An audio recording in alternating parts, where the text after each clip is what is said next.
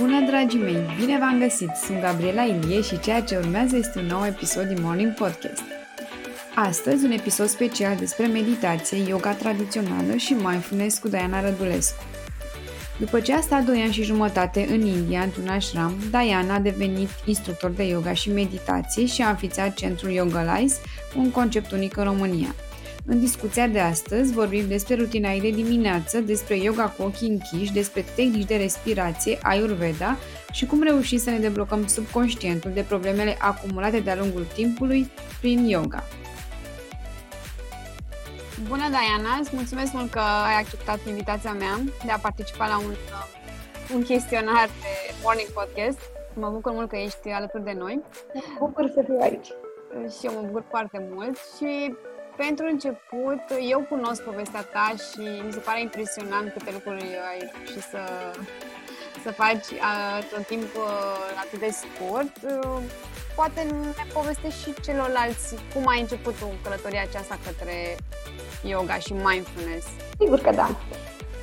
Titulatura mea actuală stă sub forma de yoga lifestyle coach, adică ajută femeile care încă mai au căutări, care sunt confuze, obosite sau uh, stresate, să-și uh, recapete încrederea în sine, să elimine stresul și să-și găsească misiunea vieții și chiar să planifice uh, cursul ulterior pentru a-și putea atinge cel mai uh, îndrăznețe visuri și obiective ale lor. Cam asta m-a adus pe mine, uh, într-un final, tot parcursul meu de yoga, care a început acum vreo șase ani. Uh, am stat doi ani și jumătate la studii în India, într-un ashram, și am tot spus eu că am plecat așa pe urmele lui Mircea Eliade și îmi pusesem la un moment dat la status că sunt nepoata lui Mircea Eliade și mi-am întrebat dacă e chiar serios. Ce drăguț! Și cumva pentru mine a, a fost, adică în adâncul sufletului meu chiar am simțit o mare conexiune cu toată opera sa și cu tot ceea ce a transmis mai puțin cunoscut pentru noi. Nu știu câți români știu că avem așa un mare scriitor și filozof, istoric al religilor, care chiar a scris uh, niște cercetări foarte frumoase, academice, în, uh, în zona aceasta de yoga și de spiritualitate și nu doar de ceea ce poate mulți înțeleg ca fiind doar o practică fizică în care ne întindem mușchii, tendoanele, articulațiile și ne simțim mai bine după, așa un fel de stretching mai uh, soft. Uh, ceea ce se și întâmplă, dar yoga are și o filozofie și pe baza acestei filozofii, adică unui stil de viață, practic când spun yoga lifestyle coach, înseamnă că ajută oamenii să trăiască fericit zi de zi, ceea ce nu este un mit și dacă avem anumite resurse, cum le numesc eu, resurse de fericire, pe care chiar le găsim în niște filozofii foarte, foarte vechi ale lumii până la urmă, nu ale Indiei, putem să le aplicăm încât să facem față schimbărilor mai ales că în această perioadă am văzut cu toții că au venit schimbări pe care nu le-am fi putut nici gândi, imagina, predetermina, nu, ne, nu le-am așteptat uh, vreodată că se va întâmpla ceea ce trăim în acest moment la nivel internațional. Cu toate acestea, aceste schimbări ne pun într-o situație în care observăm dacă avem sau nu resursele interioare necesare, astfel încât să nu ne îmbolnăvim. Pentru că, uh, evident, boala psihică, în primul rând, este cea care dă o boală fizică ulterior în organism. Și în situații de stres maxim, da, de schimbări atât de mari care apar, observăm dacă avem sau nu aceste resurse. Iar dacă nu avem, partea bună este că putem face rost de ele. Și de asta interesul meu către această cultură vedică, antică a Indiei, pentru că am găsit acolo multe resurse care mie mi-au adus fericirea și liniștea în fiecare zi. Înainte să încep să te întreb cum se desfășoară rutina ta de dimineață.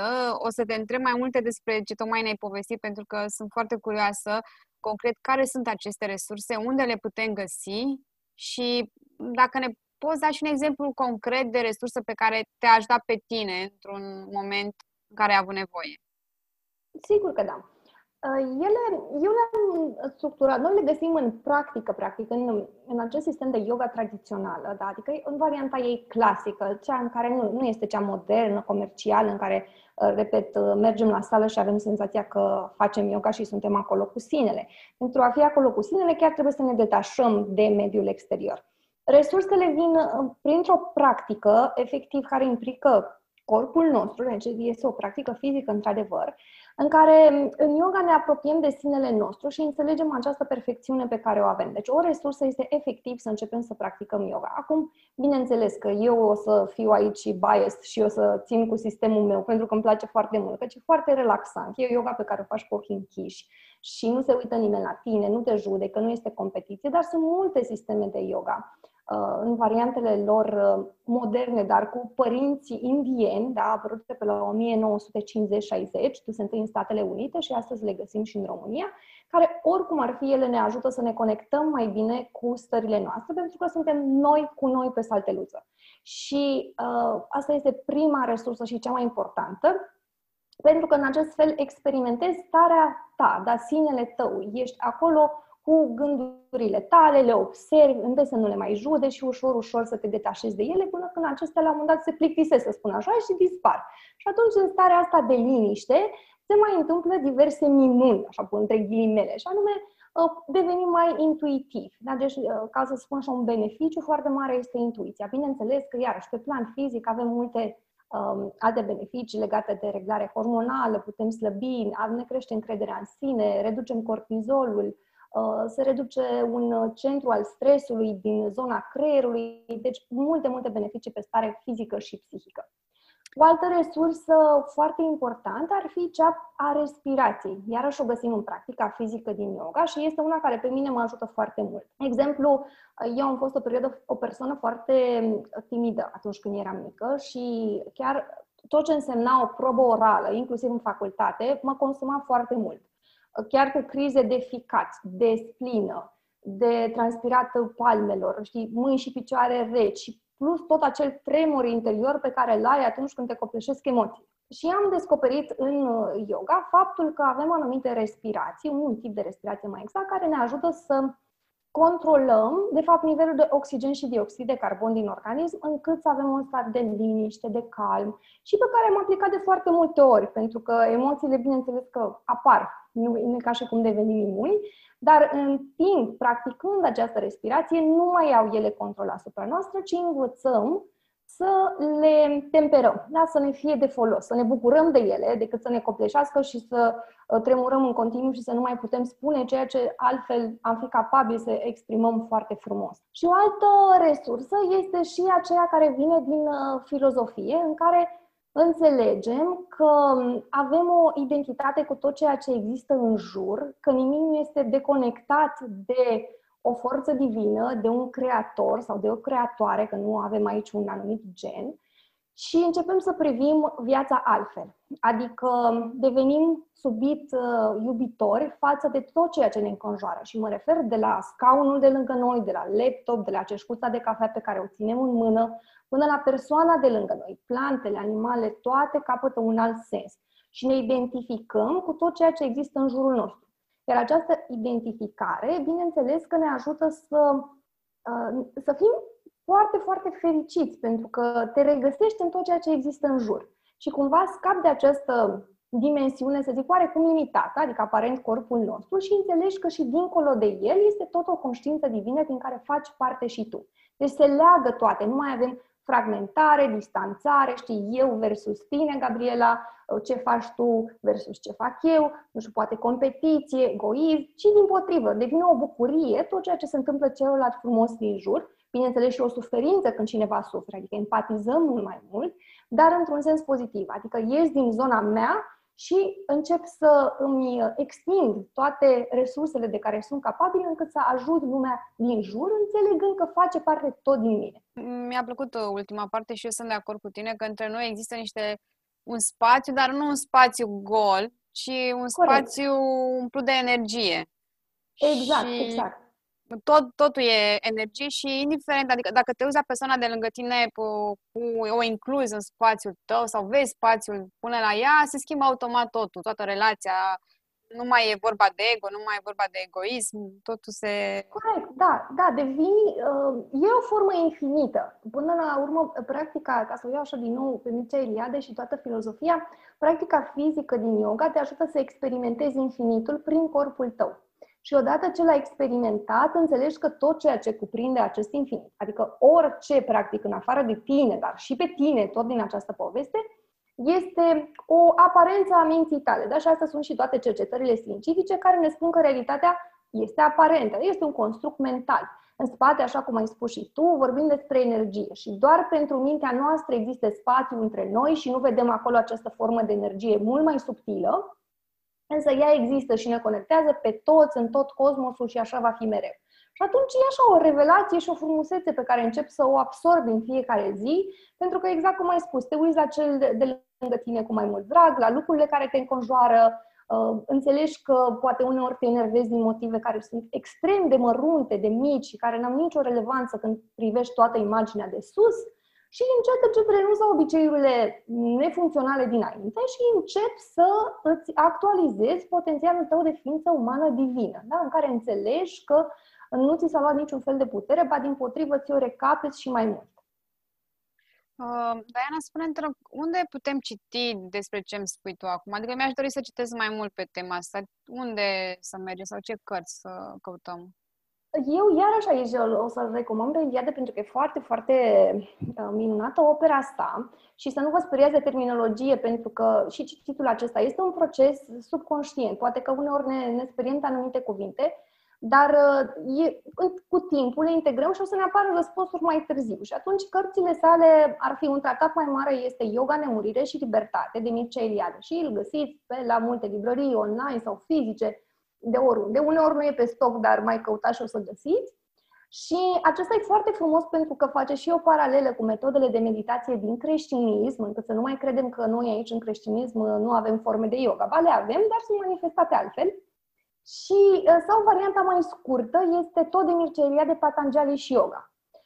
Apoi mai găsiți autobiografia unui yogi, da, The Autobiography of a Yogi, mai găsiți, uh, a, vi mai recomand foarte, foarte fain, uite, la nivel nu de lectură, dar de prelegeri, um, care seamănă foarte mult cu ceea ce am studiat eu la Ashram, pe Sadhguru. Și îl găsiți pe YouTube, care este minunat și explică foarte frumos pe înțelesul tuturor Uh, are prelegeri pe orice fel de teme, da, legate de sănătate, conștiința, ayurveda, mult, uh, tot, tot ceea ce ține de noi și de un stil de viață sănătos și fericit. Ca să vă dau așa primele trei resurse și uh, nu știu ce aș putea să vă mai spun. Și dacă mai aveți întrebări, uh, cred că putem să discutăm și pe grupul meu. Am un grup de Facebook acum, se numește uh, The Transformation Challenges by Diana Rădulescu și acolo la fel eu intru și am live-uri pe diverse teme și este ca un, sunt ca mini programele de coaching gratuite pe care le fac acolo. Unele dintre ele au variante mai lungi, dar unele sunt efectiv uh, gratuite și sunt provocări la fel, pe teme de soul set, de sănătate, de um, de ce aș să de uh, am mai avut ceva, uh, inclusiv, da, pe, pe goal setting, dar la fel cu, cu un purpose, da, cu, un anumit, cu o anumită motivație a ta în spatele a ceea ce faci. Deci avem destule minunății acolo. Am avut pe abundență, pe manifestare, pe cum să dăruim și să primim. Deci uh, și la cerere, bineînțeles, că poate să-mi scrie oricine și intru și fac un live pe ce temă doriți voi. Mm-hmm, super. O să punem în, uh, mă rog, în comentariu să punem și uh, linkul direct ca să fie ușor de găsit. Sigur. Uh, iar, uite, ne, ne întindem un pic cu partea asta de început, dar e foarte frumoasă și uh, aș mai vrea să te întreb ceva uh, legat de respirație. Spuneai că folosești o respirație care te ajută atunci când sau care te-a ajutat atunci când ai avut probleme de timiditate. Poți să ne povestești mai multe și despre asta? Sigur, și o pot explica și oricine ascultă poate să o facă acum acasă și să o integreze în rutina sa de dimineață, că tot vorbim de rutină, uh-huh. sau în orice moment al zilei în care avem nevoie de ea. Adică avem o ședință, avem un, zicem, un live, da, avem de prezentat ceva, avem o întâlnire. Orice ne-ar putea scoate din zona aceasta de confort, cine stresează de fapt, cum combatem acest stres interior mai ales dacă mai avem și stări de anxietate sau atacuri de panică și în perioada asta au fost multe persoane care s-au descoperit făcând astfel de minunății pentru că a fost o perioadă stresantă și s-a agravat stresul, da, care probabil se acumulase în organism. Și atunci e un exercițiu foarte, foarte simplu, bine de știut că nu are niciun fel de contraindicație. Eu îl fac dimineața și uneori seara, dar, repet, putem să facem în orice moment al zilei în care simțim că nu ne mai stăpânim calmul, emoțiile, starea noastră bună psihică și avem nevoie să ne relaxăm. și o să stăm cu spatele drept, dar relaxat. Adică nu vreau să avem coloana în hiperextensie și să ne forțăm acolo să stăm ca în poze. E bine să avem, să avem o poziție confortabilă, pe un scaun, pe un fotoliu, la birou, oriunde. Și în funcție de situație vom face acest exercițiu fie punând palmele pe coate și o să începem să inspirăm până când brațele ajung la nivelul frunții și apoi și numărăm secundele și apoi expirăm și lăsăm brațele în lateral stânga și dreapta ca un curcubeu. Da, ne imaginăm cum lăsăm brațele să curgă formând un arc de cerc și expirăm dublul secundelor inspirate. Respirația se numește 1-2 foarte sugestiv titlul, dacă ține minte cum se numește, o să știm cum să o facem. 1, adică am un raport de 1 pe inspirație, să zicem că inspir 5 secunde.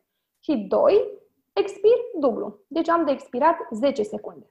Și voi ajusta tot timpul și e foarte important să numărăm secundele și să ținem acest raport corect în funcție de cât de mult pot să expir. Pentru că, de exemplu, mama mea, care avea un diagnostic de sindrom de anxietate de foarte mulți ani, Eram eu în India și am povestit de aceste respirații și a început să le facă, pentru că în vreo trei luni de zile, dacă le faci zilnic, chiar scap de acest uh, sindrom de anxietate. Și uh, mi-a spus, bine, dar eu nu pot să expir, inspir 5 uh, secunde și nu pot să expir 10. Și atunci am redus până la 2 secunde cu 4. Atât putea să expire, fără să obosească, fără să gâfâie, fără să uh, aibă senzația de sufocare. Și atunci începem foarte ușor, 2 secunde cu 4 sau 3 cu 6, 5 cu 10. După o lună de practică, încercăm să mai adăugăm o secundă, dacă putem. Dacă nu, continuăm tot așa. E mai important să avem raportul corect decât să vrem să inspirăm 10 secunde și să expirăm 20, că nu ne ajută la nimic dacă obosim. Mm-hmm. Și, bineînțeles, facem acest lucru în momentele de repauză, adică nu urcăm scările și ne apucăm de respirație. Da? Când respirația noastră e normală. Iar dacă suntem la birou sau în metrou și ne apucă starea de panică. Da? Multe persoane au probleme de claustrofobie, de anxietate de socială și așa mai departe. Nu mai punem uh, palmele pe coate și ridicăm brațele, pur și simplu facem același exercițiu, dar fără a ne folosi de brațe. Brațele ne ajută într-adevăr pentru că uh, creștem capacitatea pulmonară da? și extindem cutia toracică, adică o să inspirăm poate mai mult și vom expira la fel. Pe de altă parte, când vrem să nu știe nimeni, bineînțeles că putem face acest lucru foarte ascuns și atunci suntem înainte de ședință sau suntem într-o ședință, a spus șeful ceva, simțim că ne se face rău, că ne crește nervozitatea dintr-o dată sau ne scade încrederea în sine și foarte încet, ca să ne calmăm, nu o să vadă nimeni că noi facem acest lucru, inspirăm, numărăm secundele și expirăm dublu. Și facem acest exercițiu de 5 sau 9 ori în funcție de cât timp avem la dispoziție sau de starea noastră până simțim că ne-am calmat, pentru că imediat se va simți o stare de calm, de liniște cât mai plăcută. Deci 5 sau 9 repetiții în fiecare zi, dimineața, seara sau într-un moment al zilei în care simțim noi că avem nevoie să facem această respirație. Bineînțeles că le putem integra în rutina zilnică și la o adică apare un eveniment, le facem și atunci. Deci nu avem niciun fel de contraindicație legat de cât de des să le facem sau nu. Uh-huh. Diana, aș mai avea o întrebare referitor la respirație. Uh, am înțeles că respirația aceasta se face doar pe nas și expirația și... Exact, am uitat să menționez. Această inspirație și expirație se face tot timpul doar pe nas și nu pe gură. Și care de ce se fac anumite, nu știu, și pe gură și pe nas? Care e? Noi nu avem. În sistemul pe care l-am învățat eu de yoga tradițională și Sadhguru spune la fel și sunt mai mulți profesori de yoga care spune același lucru. Nu se fac respirațiile în yoga decât pe nas. Există doar niște exerciții de respirație în care ținem gura întredeschisă pentru ca aerul să iasă pe gură. Este o respirație abdominală și din acest motiv, automat, aerul intră și iese pe gură pentru că noi contractăm abdomenul. Și pe nas ar dura mai mult și este, uh, cum să spun, contra... Ele sunt două lucruri care, pe care le urmărim. Aceste niște canale energetice sau alte canale energetice pe care, în care ne folosim de diafragmele din corp pentru a le manipula. Și de asta, de cele mai multe ori, pranayama, adică manipularea pranei, cursul pranei, prana însemnând chi sau forță vitală, da, sau bioenergie, dacă vreți, în termenii noștri actuali, îi, o controlăm prin respirațiile pe nas, pentru că aceste canale energetice trec prin această zonă a nasului, în spatele nasului nostru, și ele sunt manipulate prin respirație. Prana nu înseamnă doar respirație, înseamnă forță vitală. dar ne folosim de respirație pentru a ne revitaliza, da? a ne reechilibra întregul organism. Pe când în cealaltă zonă avem alte canale energetice și expirațiile uh, sau respirațiile, de fapt, care sunt diafragmatice. Și atunci gura este deschisă, nu ne mai folosim de canalele ce trec uh, prin zona nasului și de aceea aerul intră și iese automat pe gură, dar nici atunci nu respirăm pe gură, ci doar aerul intră și iese pentru că noi ne contractăm abdomenul. Uh-huh. Ok, mulțumesc mult pentru clarificare. Bun, acum o să trecem la rutina ta de dimineață și prima întrebare ar fi care e rutina ta de dimineață în timpul săptămânii? Și aici este un, o, o întrebare cu un mister, pentru că nici eu nu știu foarte bine care este rutina mea de dimineață. Adică n-ai o rutină am o rutină care este exact ca în yoga, este un flow. Adică depinde mult de stare, de oră, poate mai puțin de oră, pentru că vorbeam cu cineva și spunea, bine, dar tu faci același lucru indiferent că te-ai trezit la 6, la 5 sau la 11 dimineața. Și răspunsul este cam da. Doar dacă nu este ceva foarte urgent, nu prea se schimbă. Dar în linii mari am să explic măcar câteva dintre ele. Cea mai, uh, nu știu, favorita mea, a fost, dar nu se mai întâmplă acum, dar am să spun pe preferata mea care a fost, după Robin Sharma, pe care cred că îl știm foarte mulți dintre noi și tu cu siguranță, uh-huh. a fost acel uh, 5 AM, uh, cum făcusem uh, postări de 5 AM Club și începusem să mă trezesc la 5 dimineața, mai ales că exercițiu de voință, pentru că multă lume se întreba și eu îi spusesem și mamei, hai să ne trezim la 5 dimineața, ea trezim se de obicei la 6 oricum. Și răspunsul era nu, zic, pentru exercițiu de voință mai mult, și aveam acel 20-20-20, da? adică 20 de minute erau de exerciții fizice, spune el intense, la mine erau vreo 10, pentru că aveam un program uh, de transformare în 30 de zile și erau exercițiile de 10 minute. Și atunci eu făceam 10 minute intense. După care aveam, să zicem 15, ajungeam cu stretching cu ce mai era acolo.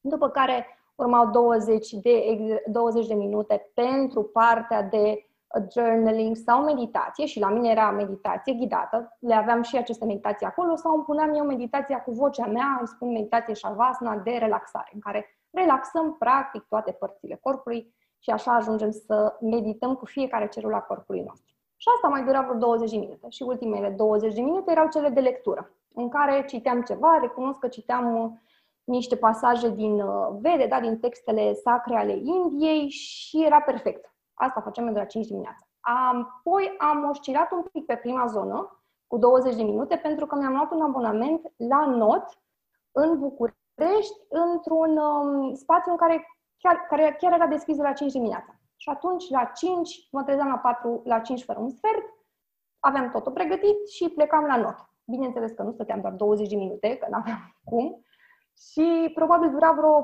40 de minute cât notam eu acolo, făceam niște ture de bazin, mă duceam la saună și repetam. Aveam partea de meditație și apoi citeam. Fie citeam acolo, fie când ajungeam acasă aveam partea de lectură.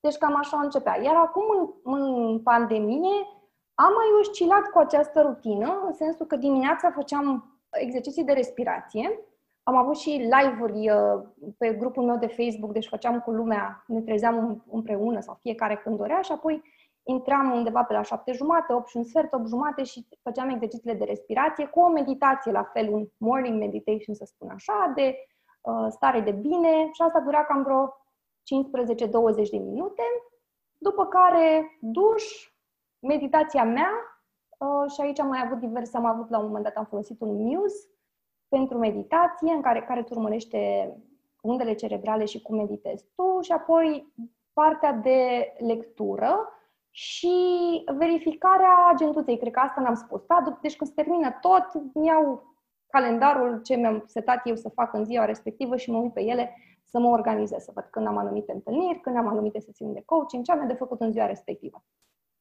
Și tot aici, să mai menționez încă o rutină pe care am avut-o, tot în pandemie, când uh, am făcut foarte multe live-uri. Cred că eram live în fiecare zi de vreo două ori pe zi, seriile aveam yoga în fiecare seară, mai aveam yoga cu copiii și făceam foarte multe lucruri. Și la un moment dat am obosit. Și mm, când am obosit, am început să-mi schimb ritualul de dimineață și să-mi fac cu parte de masaj. Adică în loc de yoga a fost o parte de automasaj, uh, tot din Ayurveda vine, se numește Abhyanga, cu ulei și, mă rog, un anumit uh, tip de ulei pentru tipologia mea ayurvedică și atunci vreo 15-20 de minute erau de masaj. Fe- față, corp, mâini, tălpi, cam, cam întregul uh, corp, după care urmau dușul și restul, exact cum am povestit, restul, meditația și lectura și verificarea agendei au rămas acolo. Mm-hmm. Foarte interesant. Asta cu masajul chiar e... Cred că începe foarte bine ziua după. Da, da, da. Este, a fost uh, transformațional momentul și îmi puneam lumânări în baie, îmi puneam petișoare, adică chiar făceam ca un ritual drăguț. Mi-am pus muzică, m-am organizat să-mi pun boxa acolo, să fie încărcată de seara. Deci wow.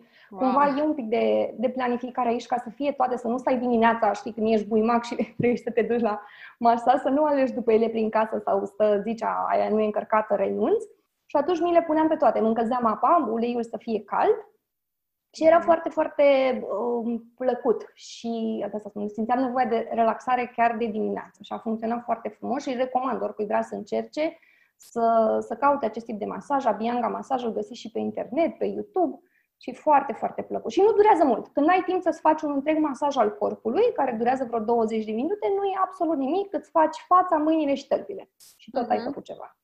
Eventual o să punem și asta la resurse, că poate sunt Sigur. persoane interesate. Da, da, da, da. Bun. Păstrezi această rutină și în weekend? În principiu, da, pentru că la mine weekendurile sunt de lucru. Eu, în toată perioada pandemiei, lucrând exclusiv de acasă, deci foarte mult online, aveam weekendurile full, cu programele de coaching, uh, variantele lor luni, să zic, plătite. Și atunci pentru mine, weekendul uh, începea de dimineață cu toate pregătirile pentru ce aveam de făcut și de predat și se termina seara pe la ora 9-10.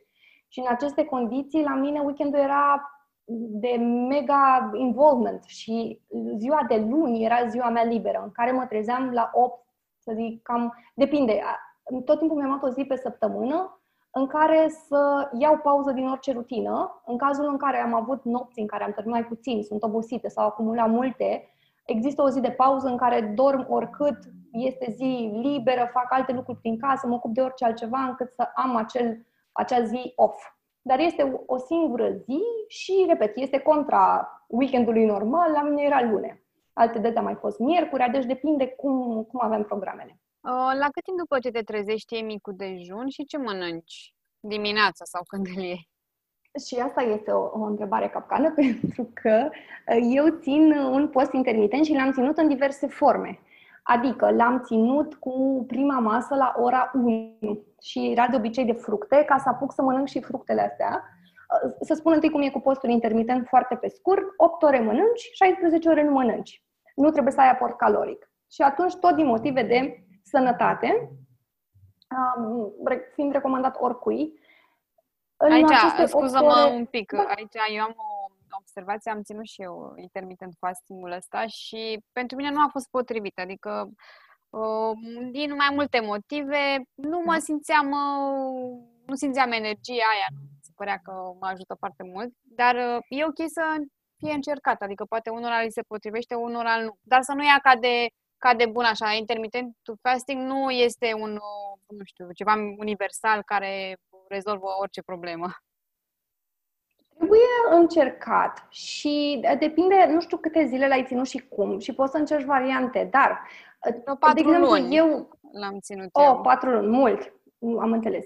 Este posibil să fii o tipologie vata, ca și mine, preponderent vata, adică o persoană foarte creativă, cu foarte multe gânduri, cu multe idei, genul de persoană, sigur, dacă ți-aș face o consultație ayurvedică sau ai face un test pe un site, ai putea, ai putea să dai seama ceva mai ușor, dar nu se recomandă persoanelor de tip Vata. Și iarăși putem pune niște linkuri din care să își facă persoanele interesate acest test ayurvedic și să vadă aceste doșe și să citească practic ce înseamnă toată această constituție din punct de vedere al medicinei tradiționale indiene și acolo, dacă afli că ești tot tipologie preponderent vata, nu se recomandă acest post intermitent și poate ești și de asta nu ți-a potrivit. Uh-huh. Acum și eu sunt, însă la mine a funcționat și de asta nu am renunțat la el.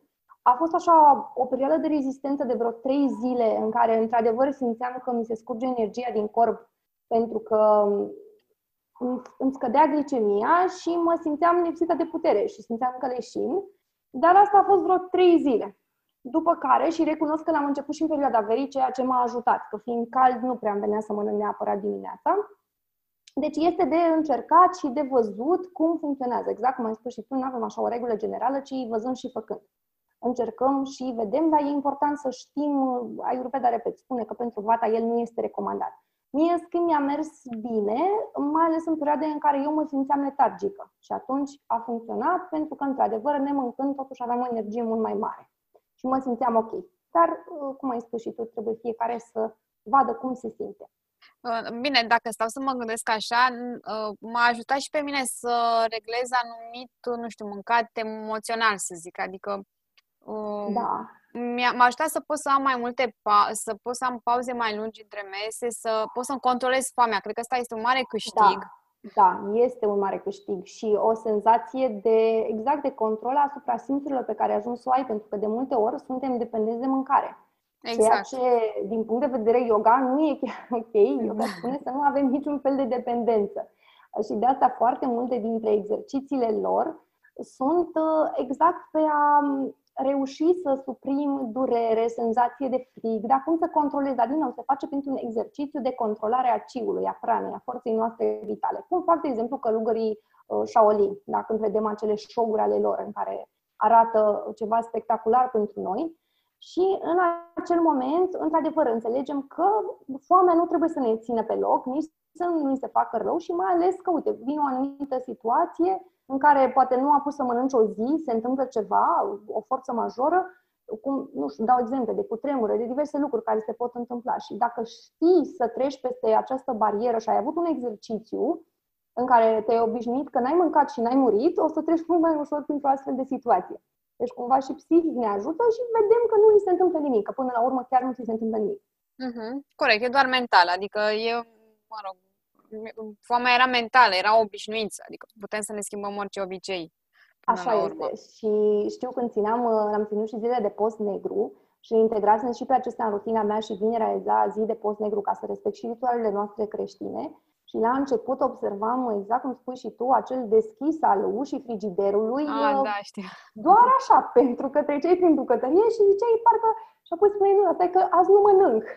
Azi am stabilit că nu mănânc. Și atunci îți dădeai seama că nu era foame, era ideea că trebuie să mănânci sau să ronțăi sau uh, toate obiceiurile astea pe care uneori putem să le dezvoltăm pe un fond emoțional pentru a ne umple ziua.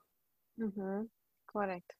Da, și m-ai întrebat ce mănânc. Uh, depinde. Eu nu sunt încă 100% vegană, pentru, țin posturile, de peste an, dar nu sunt vegane. Și atunci micul dejun la mine poate fi fie dintr-o omletă cu turmeric și alte condimente indiene, fie din fructe, ceea ce încerc să instalez acum, fie dintr-un iaurt gras. Eu sunt adepta grăsimilor de foarte bună calitate, chiar dacă sunt animale. Nu consum carne, dar lapte, lapte mai puțin, sincer, ouă, uh-huh. rânză uneori și unt. Ah, da, mare fan a untului sunt. Și atunci, și iaurtul grad grecesc, bineînțeles, și atunci cam așa era micul dejun. La vreo, să zic, vreo două ore cel puțin după ce m-am trezit. Nu mi se face foame imediat, iar cu postul intermitent, repet, depinde cum l-am ținut. În ultima perioadă a fost cu mâncat undeva la 8 și jumătate, 9 și ultima masă la 3 jumate, 4. Mă ridicam de la masă și nu mai mâncam. Uh-huh. Deci două mese pe zi. Uh-huh, două mese pe zi, da. Dacă la, uh, acum Vata din nou are recomandare de trei mese.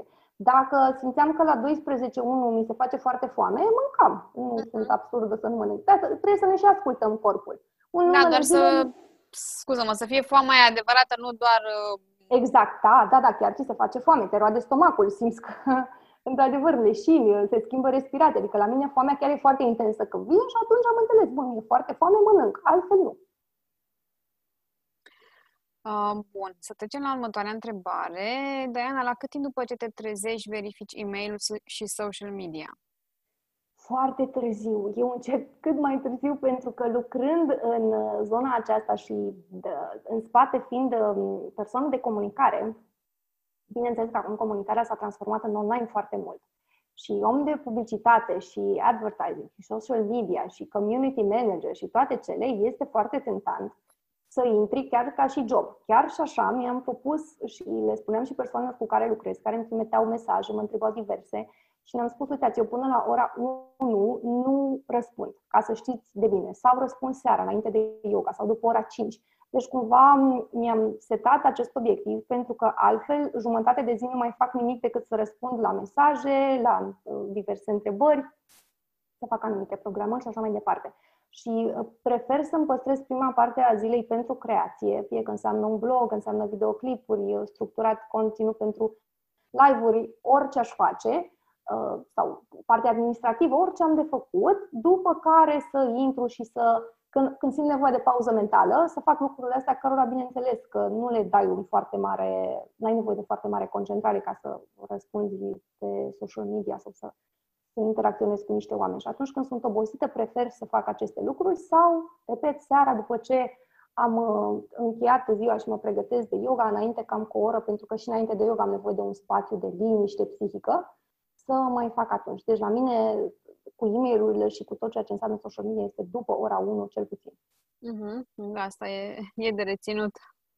Da, și cu, cu scos Wi-Fi de pe telefon, cu pus ah, telefonul okay. la deci, cameră. Ah, cu, da, este, Sigur, sau mai ales dacă am, am, de exemplu, de citit, trebuie să fac un anumit material sau trebuie să fac o prezentare. Altfel, dacă îmi pe telefonul constant, uh, știm cu toții că ne distrage. Fie că e o simplă licărire, toți e întors uh-huh. acolo și ți-ai pierdut atenția. Da, Atunci știu. închid, le mut. Dacă știu că am de lucrat ceva doar de scris, scot internetul de pe laptop. Deci tot ce pot, tot ce am la dispoziție, ca nu cumva să existe distracția. Uh-huh. Super, mulțumim de sfat. Eu le iau ca un sfat. Bine, și eu mi-am scos notificările de la e-mail și niciodată s-a făcut liniște. Și mi s-a da, exact, și foarte bine. exact. Da. Uite, ne apropiem de, de final și aș vrea să-ți adresez ultima întrebare. Ce se întâmplă când nu reușești să-ți realizezi rutina de dimineață și cum îți afectează restul zilei? Uite, mie nu mi afectează deloc, deși știu alte persoane destul de apropiate care sunt foarte frustrate când și-au sărit peste acest ritual. Pentru mine e din nou zona aceea în care vin cu tot ce am învățat din yoga, adică a nu mă pedepsi, a nu mă duce într-o zonă de vinovăție cruntă, și acum restul zilei va fi catastrofic pentru că uite ce nu am realizat, fie să mă trezesc, fie să-mi fac rutina, fie interveni ceva. Și le iau toate ca pe un flow și în continuare intenția mea este să realizez cel mai minunat lucru din acea zi. Poate că am avut o noapte albă, m-am trezit acum la 11, nu știu, poate am avut anumite dureri, poate nu m-am simțit bine, poate am stat și am citit, am lucrat și s-a schimbat cu totul ziua următoare pentru că se schimbă. Și atunci o iau ca atare și încerc să fac tot ce pot mai bine din ziua respectivă, fără să fiu frustrată pe mine și, repet, să mă învinovățesc. Asta este, se întâmplă uneori să nu fie așa cum ne-am dorit. Urmează încă o zi, prefer să mă culc liniștită seara și mulțumită de ce am realizat. Deci aici recunosc că am acest atut tot din yoga în care mă detașez rapid și zic, bine, uite, cât e ceasul? Hai să vedem ce mai facem de acum. Uh-huh. Da, asta e, e cel mai bine, să iei uh, lucrurile exact așa cum sunt în momentul respectiv, dar în același timp aș vrea să și precizez că o rutină îți aduce o stare de, de liniște, pentru că uh, ai făcut niște lucruri, știi ce ai de făcut și de obicei când nu le faci, intri în panică, știi, nu... Cum ai zis că sunt, sunt persoane care dar e bine să, să-ți revii imediat, adică e ok, nu e rău, e bine, e puțină panică, 10 minute, dar după aia să știi că de fapt totul e în regulă, nu se întâmplă nimic, mâine poți să de la capăt, să nu ne speriem de...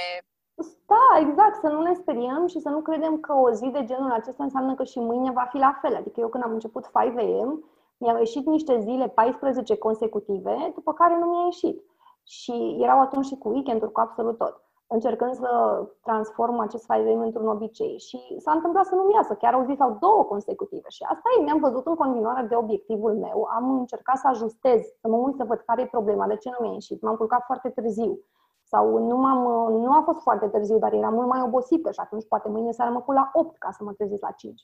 Atunci mă uit să văd de ce s-a întâmplat, de ce nu mai sunt în rutină sau, repet, să mă uit și să fac acel morning ritual un pic mai târziu. Da? M-am trezit la 8, ok, vreau în continuare să-l fac, n-am nimic de la ora 9, atunci îmi iau ora mea, nu renunț la ea, dar indiferent la cât m-am trezit și îmi văd în continuare de program.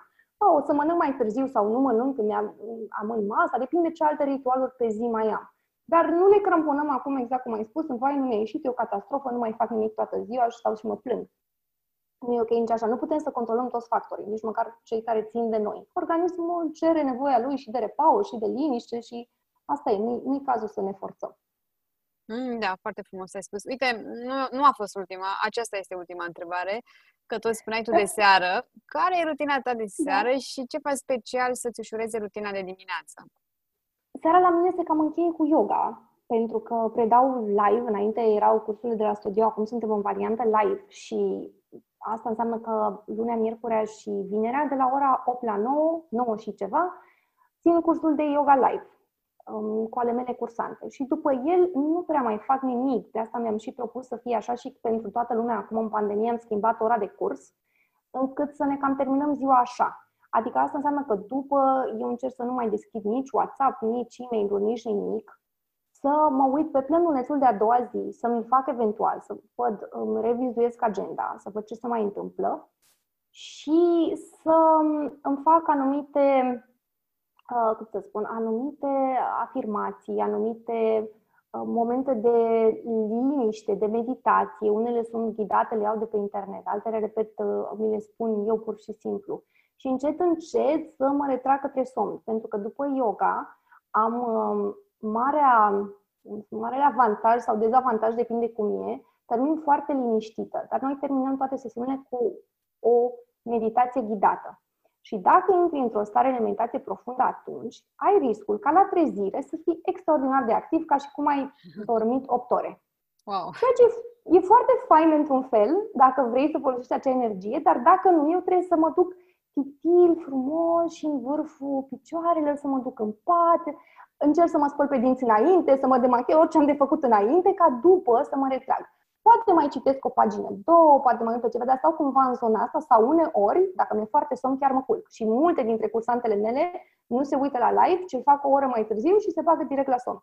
Așa că la mine uh, seara este pe acest uh, slow motion ca să nu ies din starea de relaxare, să devin din nou activă, să pun lumini, becuri, uh, tot ce știu uh-huh. că ne dereglează somnul. Uh-huh. Deci cam asta fac și dacă mai am, uite, acum am un nou ritual de, mi-am cumpărat un, o sticlă de cupru uh-huh. tot din motive ayurvedice de sănătate, în care țin apa peste noapte. Și atunci lucruri de genul ăsta. Mă asigur că are cățelușul apă, că mi-am pus și eu ca mâine să-mi beau apa care a stat 8 ore în această sticlă. Uh, mă asigur că am pus telefonul la încărcat și încerc să-l duc în altă cameră, să nu mai stau cu radiațiile pe aici și să, la fel, să închid Wi-Fi-ul. Uh, dacă am ceva, uh, repet, mă mai uit pe agenduță, dacă știu că am de planificat ceva, nu știu, fructele de scos din frigider, de spălat pentru a doua zi, Uh, detalii de acestea. Dacă știu că am de alergat sau saltelută sau ceva, not înainte, la fel, mi le pun frumos de seara și cam asta a fost după yoga. Dar, repet, minimum de activitate mentală încât uh-huh. să pot dormi. Super, mulțumesc mult! A fost mare uh, drag. un interviu grozav, mi-a plăcut la nebunie și am notat uh, foarte multe lucruri. Eventual o să notăm și unde faci yoga live, poate mai sunt persoane care vor să te urmărească și să eu aș vrea, de exemplu. O să le dăm, o să le dăm site-ul și cu mare drag. Acum, varianta asta online e foarte benefică pentru toată lumea și chiar la un moment dat când exista, când am ieșit din izolare și a existat varianta să redeschidem studioul, lumea a spus pas pentru că s-a obișnuit cu acest confort pe care, sincer, îl înțeleg și au înțeles că în acest sistem de yoga nu ai nevoie de profesor fix lângă tine. Da, este frumos să ne întâlnim cu toții, mai stăm la un ceai înainte, așa este, sau uh-huh. stăteam după yoga, dar uh, mai bine facem, cum ai spus și tu, yoga retreat, ne întâlnim anumite zile, în anumite weekenduri prelungite sau chiar săptămâni în care să ne vedem și chiar să stăm în tihnă. Uh-huh. În rest, în varianta asta urbană, cred că este și cel mai safe în această perioadă și, la fel, trafic, praf, ieșit în oraș, acum cu măștile, adică nu este un ideal. Uh-huh preferăm să ne vedem, plus că nu există corecție, eu și la studio sunt cu ochii închiși tot timpul, nu mă uit la nimeni, n-am nimic de corectat, exact cum am învățat, așa predau. Uh-huh. Atunci Ce... înțelegem că și online asta, e la Scuză-mă că te întreb, deci până la urmă yoga asta e cu ochii închiși, adică nu te uiți, da. uh, cu, tu, da, adică deschid... cu, dacă eu sunt cursant, cum văd examen, cum vă mișcările? Deschizi dacă... într-adevăr, trebuie să-i deschizi ca să vezi posturile la început, adică vreo două, trei sesiuni, până când te-ai învățat tu cu ce înseamnă postura respectivă. Ah, da, okay. deschizi ochii un pic, te-ai mhm. uitat pe laptop, să zicem acum, ai văzut cam ce înseamnă, oricum ea are un ghidaj verbal. Adică dacă eu spun, poți să o faci și dacă n-aș fi acolo, poate în anumite posturi pic mai, poți să, uh, cum să spun, să te gândești un pic oare cum o fi, dar da. Uh, te ajută ghidajul vizual în acel caz. Altfel, chiar și așa ele sunt de făcut. Adică, în momentul în care spun lipim tălpi, le inspirăm, când expirăm, aducem genunchiul stâng la piept. nu și doar după asta știi exact ce ai da, de făcut. corect. Dar, repet, pentru a ne relaxa cât mai mult, doar ai deschis ochii, ai văzut, ai închis. Și faci exact cum îți iese ție. Postura uh-huh. respectivă și tot așa. Din postură în postură până la final. Ideea e că devine în timp o practică meditativă de la început până la sfârșit wow. în care înțelegi că nu contează. Chiar devine ca o meditație de o oră. Și te deschizi ușor, ușor. Da, plus că se tot repetă. Nu se schimbă ceva. Seriile sunt identice. Și atunci sunt vreo patru serii mari, într-adevăr, dar fiecare are fix aceeași, uh, același flow. Și atunci tu cu timpul le înveți. În vreo 8 sesiuni, deja nu te mai gândești la ele, nu mai deschizi ochii, nu mai ai nevoie de nimic. Abia aștept să încerc. Cu mare drag. Te aștept oricând și îmi spui când dorești și îți dau un linkuleț. Uh-huh, Îți dau super. chiar seara asta, dacă vrei, costum online de la 8 sau vineri, când dorește. Super, o să punem și în, în comentarii, o să punem în comentarii, în uh, descrierea episodului, o să pun toate linkurile, să aibă acces toată lumea. Îți mulțumesc mult încă o dată pentru toate informațiile care le-ai împărtășit cu noi. Cu mare drag, eu îți mulțumesc mult și mă bucur că ne-am și cunoscut și sper să colaborăm și să facem, cum ai spus tu, îmi, pare, îmi place mult ideea ta de day off în mediul ăsta urban. Uh-huh. Sigur, hai să rămână surpriză deocamdată, să nu povestim prea mult despre. Sigur, sigur, sigur, da, nu, nu spunem despre așa ceva. Bine, dar ne mulțumesc mult de tot încă o dată. Și eu îți mulțumesc din suflet și sperăm că a fost de folos.